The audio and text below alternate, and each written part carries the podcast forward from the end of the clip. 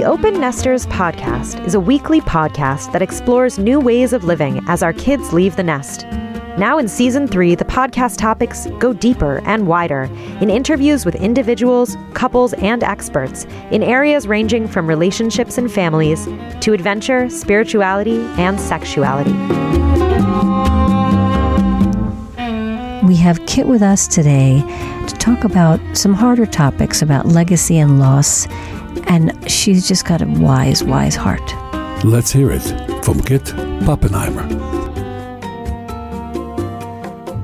Welcome back to the Open Nesters podcast. Kit Pappenheimer, who I interviewed with her darling husband about Loving Act Three in our season two. How are you?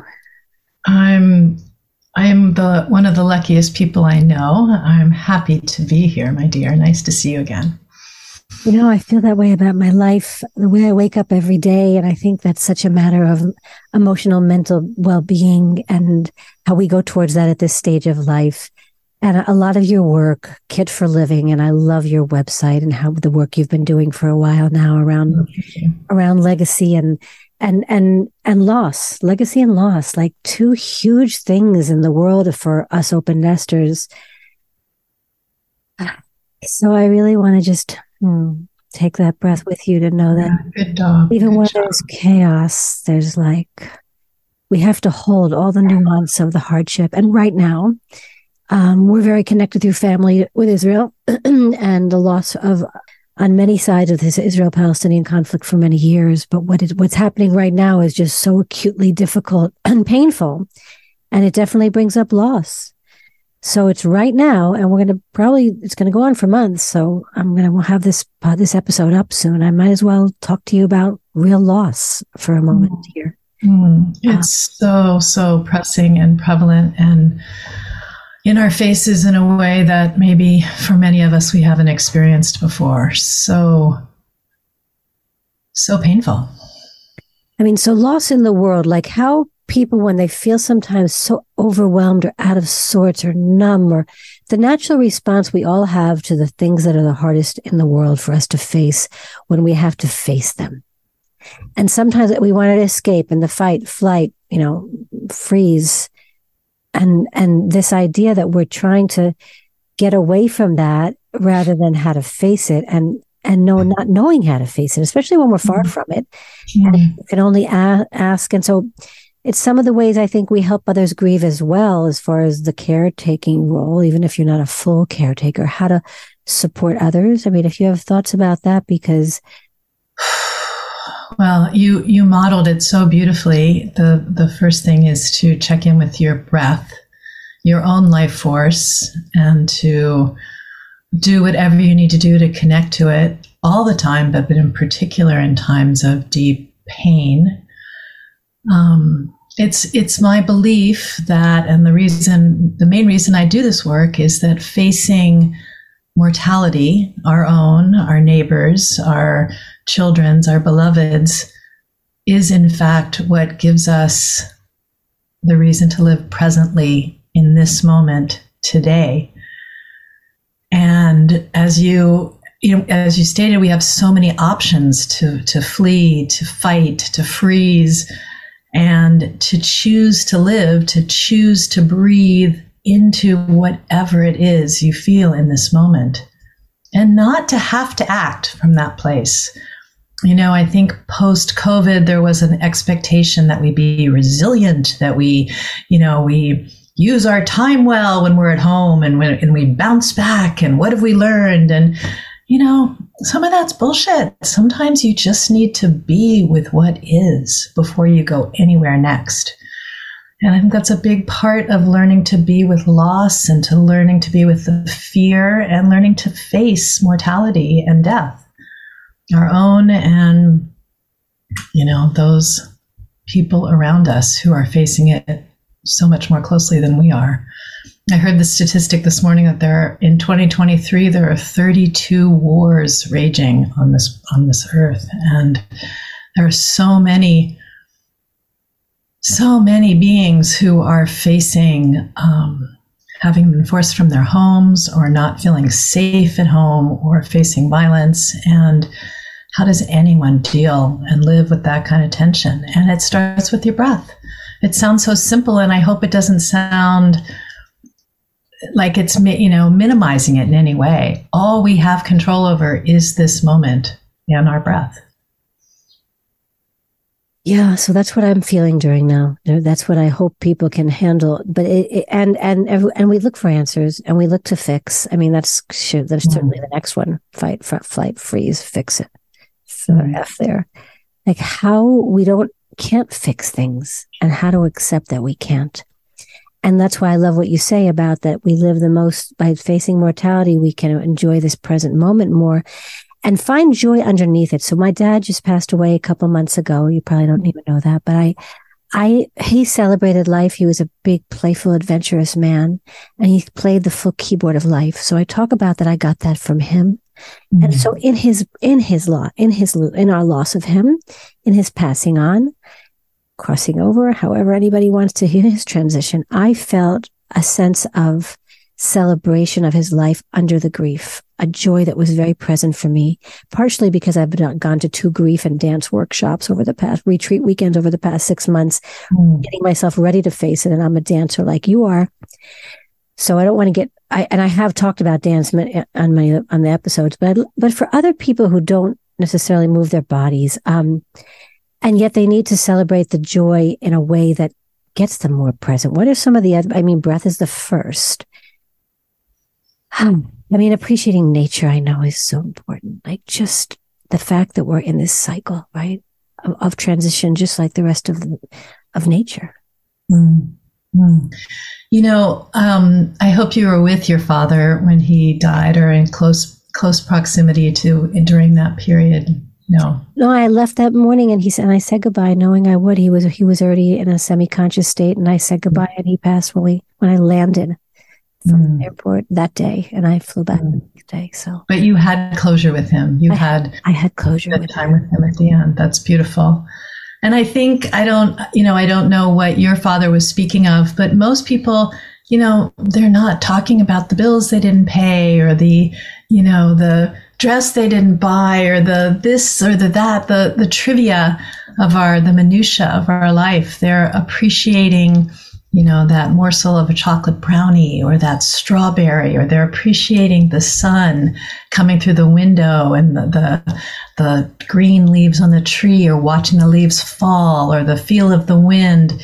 And I think they're in that moment when you're dying, when the life force in comparison to what is next is so, so rich and prevalent if that essence can inform our lives now when we're awake and alive, if we can have that essence, that strength of life with us all the time, then we can live so much more fully.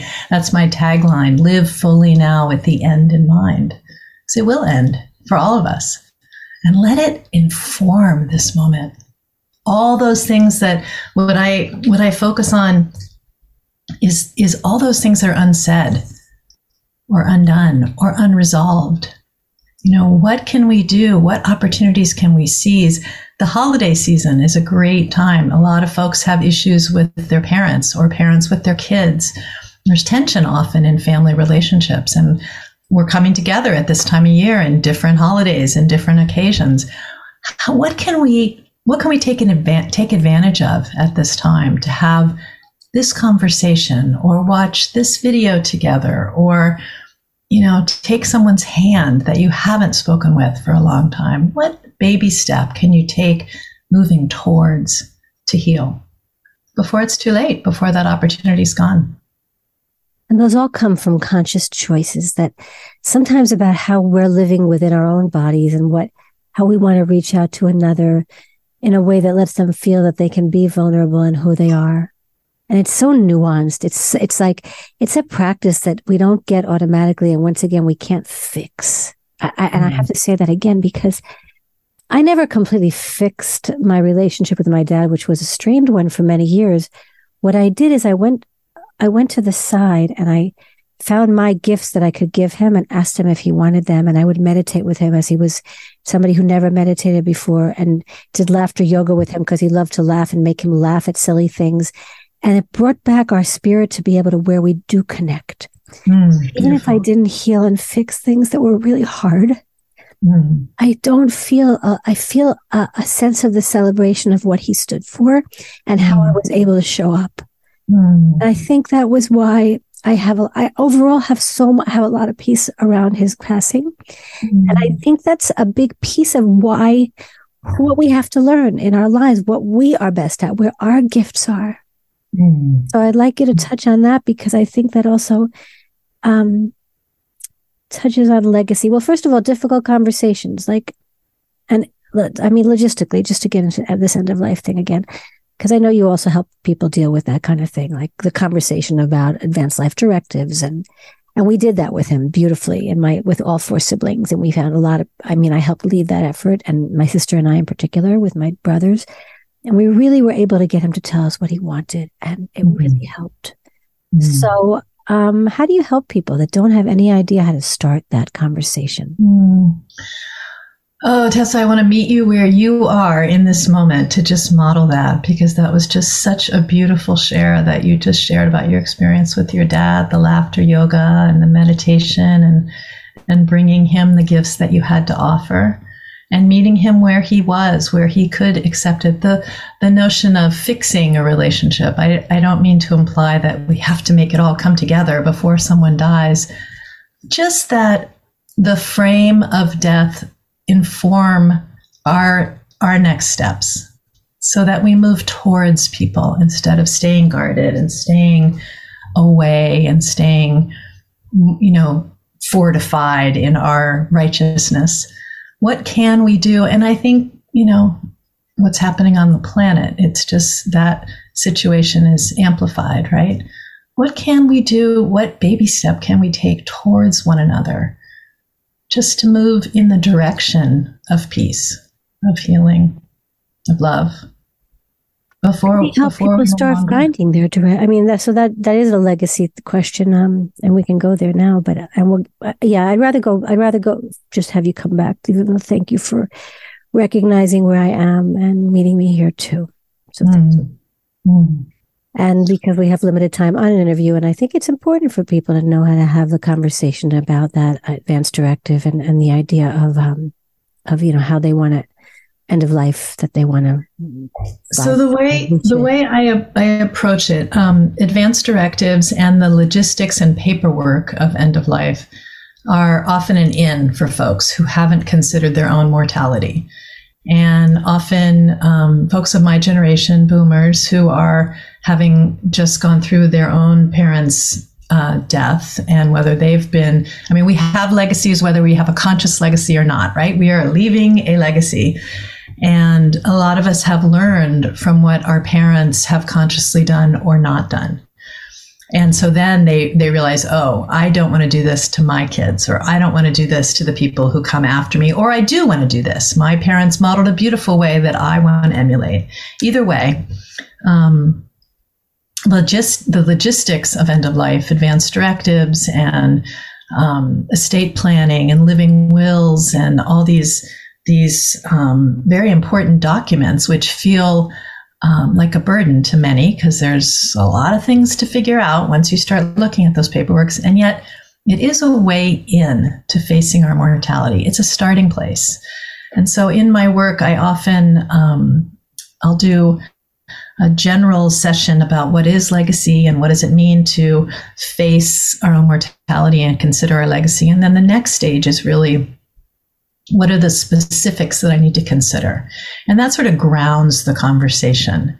And so instead of it being so monumental, what's my legacy? I don't know. I have to change my life. It's really, what do I need to think about? What do I have control over? What can I process with my loved ones, with my partner, with my kids, with my friends, with my community now?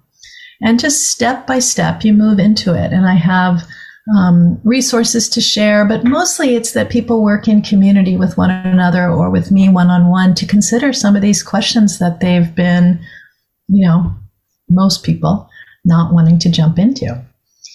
So, can you name some of those questions? Say again. Can you name Can you name some of those questions? Oh well, um, you know what is? How do you want to be remembered? How do you want to be at the end? Do you want to have certain people with you? Do you want to be in a certain place?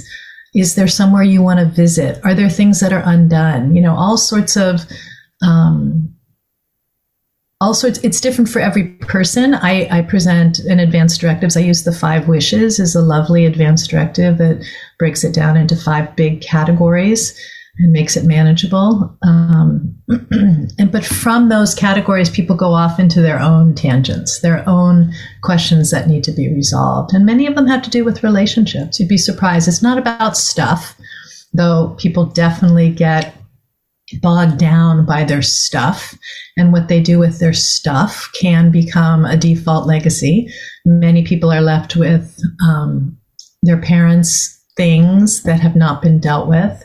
Some people have are lucky enough to have an organized passing on of things, but not everybody. So what do you, you know, we talk about that. What do you want to do with your things? What's your relationship to your stuff? And what of your things do you really feel is important to pass on. And what do you do with the rest of it? That's a big conversation. That's a whole workshop in and of itself. Mm-hmm. And and I know you how much you focus on the spiritual piece. So I've actually done like an ethical will. I've done it with my besties who okay. live in different places, one on a different continent. And I and looking at what we want to pass on on that bigger, beautiful picture of who we are is mm-hmm. I mean, it can be overwhelming for someone to take a step in, but you're helping them take those those tiny steps of first maybe just as we said, facing the mortality of whether it's their parents or their own in, in a clear way is just, mm. it makes us, it lets us know we do have limited time. And I said recently, I liked someone's expression who said, we have less to fear because we have less time ahead. And, and that, and, and for me, that doesn't mean it's urgent. It just means I have less to fear rather than living fearfully. It allows me to say, I have less time ahead. It's facing that fact that I want to step into more of my of myself in this, in the ways that I can manifest. Yes. Whatever that I want to manifest in the world. Yes. And I, I feel compelled, I do want to make sure I say that this work, what drives me in this work, um, I have a background in death and dying through hospice work and studying thanatology and um, doing memorials through COVID, but a big part of what calls me is to redefine the the path of aging and reclaiming it and reshaping it so that it's a rite of passing into elderhood in the same way, other stages of our lives are rites of passage and honored and celebrated. Our society doesn't do so well in this arena. And I feel really, really strongly that if we all in this generation can step up and own our aging process and claim our elderhood, we can redefine it for our society so the generations to come, our children's generation and their children, by the time they get there, there's no question that there's space for our wisdom to step through and shine and be honored as it should be. And that's the legacy, like to be able to influence um, as an elder. It, it's beautiful feeling to know I can do that. Yes. And, and, and you do do it. I can do that. And we do yes. do that. Yes. I had this whole beautiful conversation around ageism with Ashton Applewhite. Um, we've had two interviews and we just recently talked again about ageism and it is such a, it is, it is, it, it there's such a, de- a depth of who we can be as we know what we want and we can integrate our wisdom more mm. deeply. Mm. And mm. so, so how do you help people do that? That's, that seems like a tall order. Like, how do you help people integrate their wisdom and to step into their elderhood and help them with their belief systems that don't mm. want to, that they, oh, you look so good when you're, you know, you look so young. You, you, you know, all the young, young being the, the, the, emphasis rather than wanting to step into our elder beauty. Mm-hmm. Wisdom. Mm-hmm. Um, there are several ways in. I first of all, I talk about the epigenetics of legacy, and in that meaning, and I've got air quotes around it for those people who are listening, because epigenetics is still an undefined and unproven entity, scientific entity. But in fact, I do believe that through our DNA, we have inherited qualities that we have from our parents, which we then consciously or unconsciously pass on. So there are familial and generational qualities that become our emotional legacies, which I find really interesting. So I talk about that. Um, I do different activities to help people think about what their unique qualities are, what drives them in the world. You know, we spend time focusing on what is our wisdom, what do we have to offer, and it takes for us as um, certainly as Westerners, as Americans, it takes a while to sort of redefine what wisdom is and what our what our qualities that impact are. We're so geared towards financial success and materialism and what you know our society defines for us what it means to make an impact. And i think it's a much broader lens that we've all lived into as we've lost our beloveds before us our elders those who have guided us. We know it wasn't about their stuff or where they lived or even how they spent their time as much as who they were. So when we're young we're asked what do you want to be when you grow up? And we're at this age it's who do you want to be as you die? So that shift from what will you become to owning who you are. I love that shift. I love it. So, how have you? Where have been the biggest shifts that you've seen in, the, in some of your clients? Like, can you give me any kind of like anecdotes about how people have felt and how that's maybe how they've transformed some of that mm. belief system? Um, let's see. I I think that I feel some of the biggest angst from uh, women or men who are unpartnered and women and men who are unpartnered and don't have children. I think they start to feel um, unmoored as they age. Like, what is their connection? How will they be remembered? Who will remember them? How will I be supported in my old age? I think it's a particularly um, wobbly time for that slice of, of the demographic. And I've seen um, I've seen people relax into our shared humanity as we all talk about our stories in our groups, and people realize, oh, my story is just one of all these stories, and we have a lot in common, and we're unique, but we share this facing the end together. And so I think that's the biggest thing. I've seen people relax and accept the dying process and the end of life process and the end, which then gives them some sort of engine fuel to face where they're stuck in their life. It's not a very specific story. Um, now, some people, I mean, I would say the way people die, as you've always said, and we've been saying, is the way they live. So that's why it's it's like being stuck in your life and doesn't always mean if you you know if you're unpartnered or if you don't have kids because here we have mostly people that do have kids on the podcast sometimes single and not partnered but and some of them are estranged from their kids so they could have the same experience on some level that they don't have mm-hmm. a legacy to leave but i think it's the getting unstuck like you just said relax so it sounds so easy like you said about the breath like people always say when you say to relax i can never relax like what relaxes us to know and to help us integrate our wisdom. And maybe it is somebody who has to express it through writing and through art and giving them spaces to, so you and I maybe dance more, but having a space to, I think, uh, express it and then find community with it.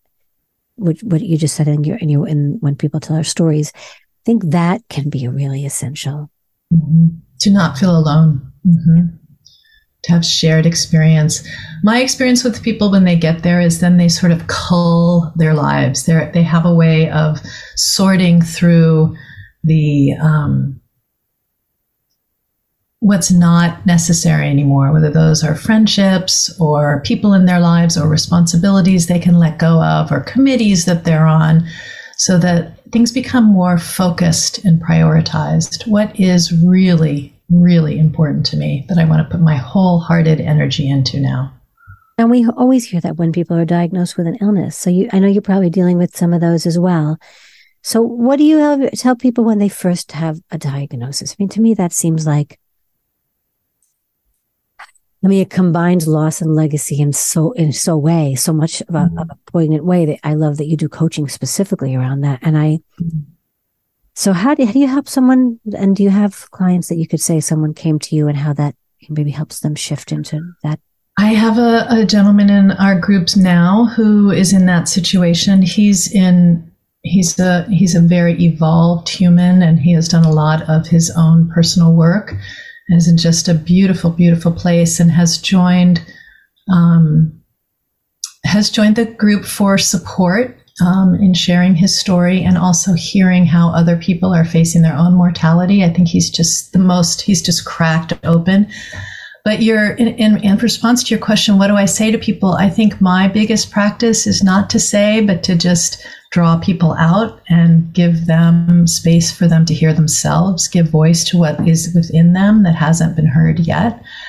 I don't have a lot of insight into their experience, they have the insight. So my job is really to listen and to ask good questions. And ask this this big question is who is it that you want to be as you grow? Or who are you now? Who are you now? Who are you now? Who are you now? And as we grow into our, into the legacy we want to leave, like that's, it's right now because it's now. I think that's, that's a really important piece. We're often focused forward. What do I need to change? Who else do I need to be? What else do I need to do or acquire or see or bucket list? You know, I'm a little bit more about the hell with that. You know, who are you in this moment? Who are you right now?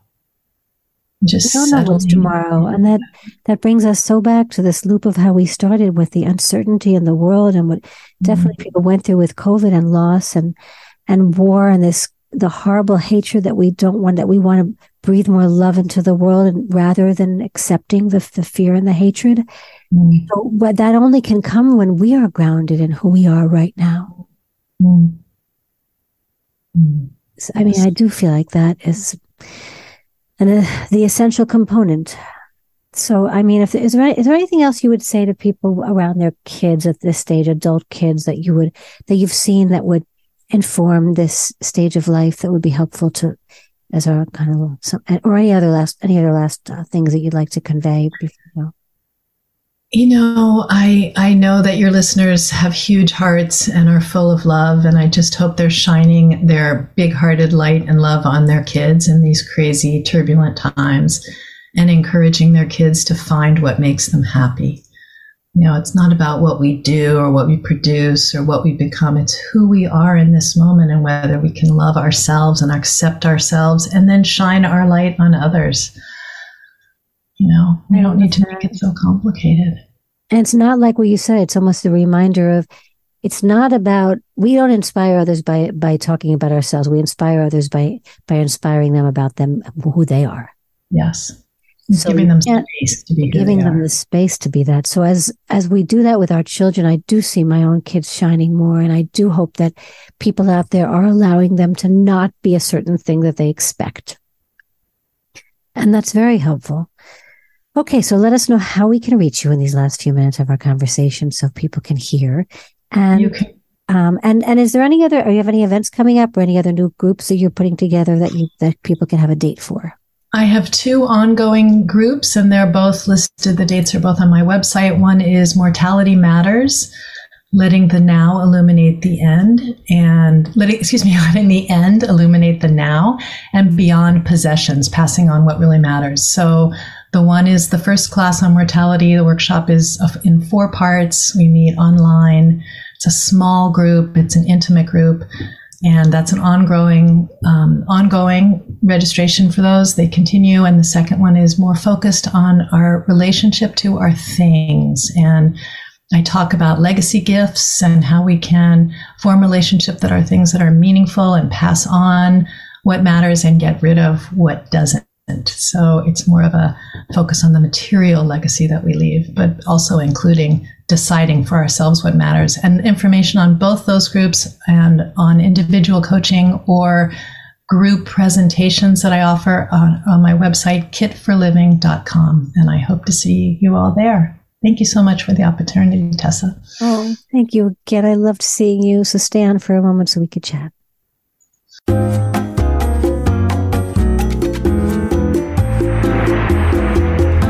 Well, that was a, certainly a tough uh, subject to discuss, Tessa. Yeah, it is. This is this is part of the, the, the, the real topics that are, are hard and real on, in the open nester stage. But they are real and they are relevant to the open nesters.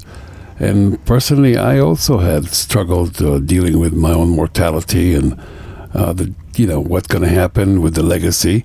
And I really believe that once I really start taking care of the estate, the wills, the living wills, uh, the power of attorneys, uh, everything else that we needed to leave behind, I think that uh, I kind of like I felt a lot better in it. And I think there's a responsibility of anybody in the open nesting stage to take care of these things and basically have a lot of more peace of mind uh, in that process to know that uh, those things are taken care of because you know it's kind of selfish not to take care of it and saying well you know i'm going to leave it to uh, whoever left behind to deal with and that is uh, sometimes it's uh, become an issue probate courts and uh, documents that are not filled up correctly, accounts, bank accounts that need to be all of a sudden locked, etc., etc. So taking care of business prior is really take care of the uh, your, your your loved one.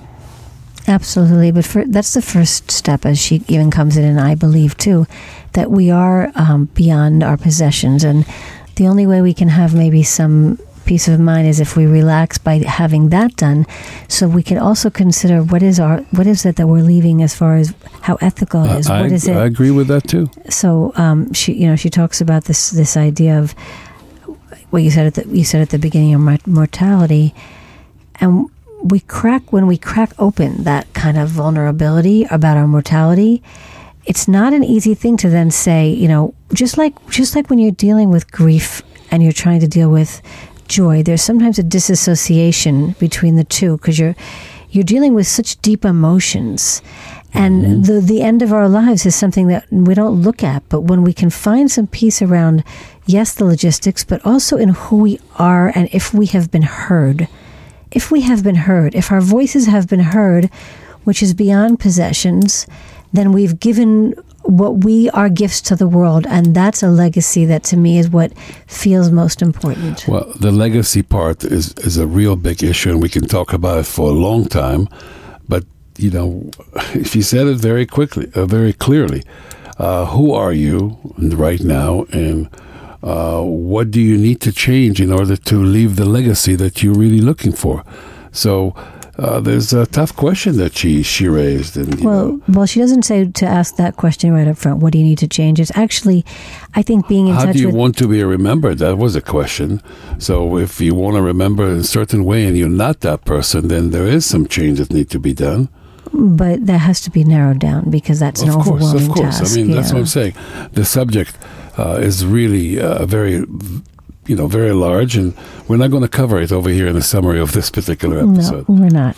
But where our legacies are something that we continually can think about how that can evolve, and so just giving it the thought is what we were hoping this episode does for you. Is just to open the thinking of what where, where do I want to step into making sure my relationships are as clear as I can, and so that my heart is as open to becoming who I am in the moment, because exactly. all we have is this moment.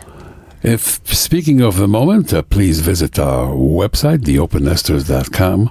That double N in the middle, S at the end. Please leave us a comment. Tell us what you like to hear. Tell us uh, about if there's anyone that you think uh, may be a good candidate to be interviewed on the Open Nesters. And Tessa, you can tell them about the subscription and the well, other. Subscribe if you could subscribe to our podcast, exactly. it really helps. And because we love, we really appreciate how much you've helped us grow. And and please continue to share. And we really do thank you for joining also Absolutely. social media. If you're not there, go to our the Open Nesters on Instagram and love your comments in our closed Facebook page. So ask, and we'll let you join that. Till next time, this is Amir. this is Tessa. And we will see you on the next episode. Ciao.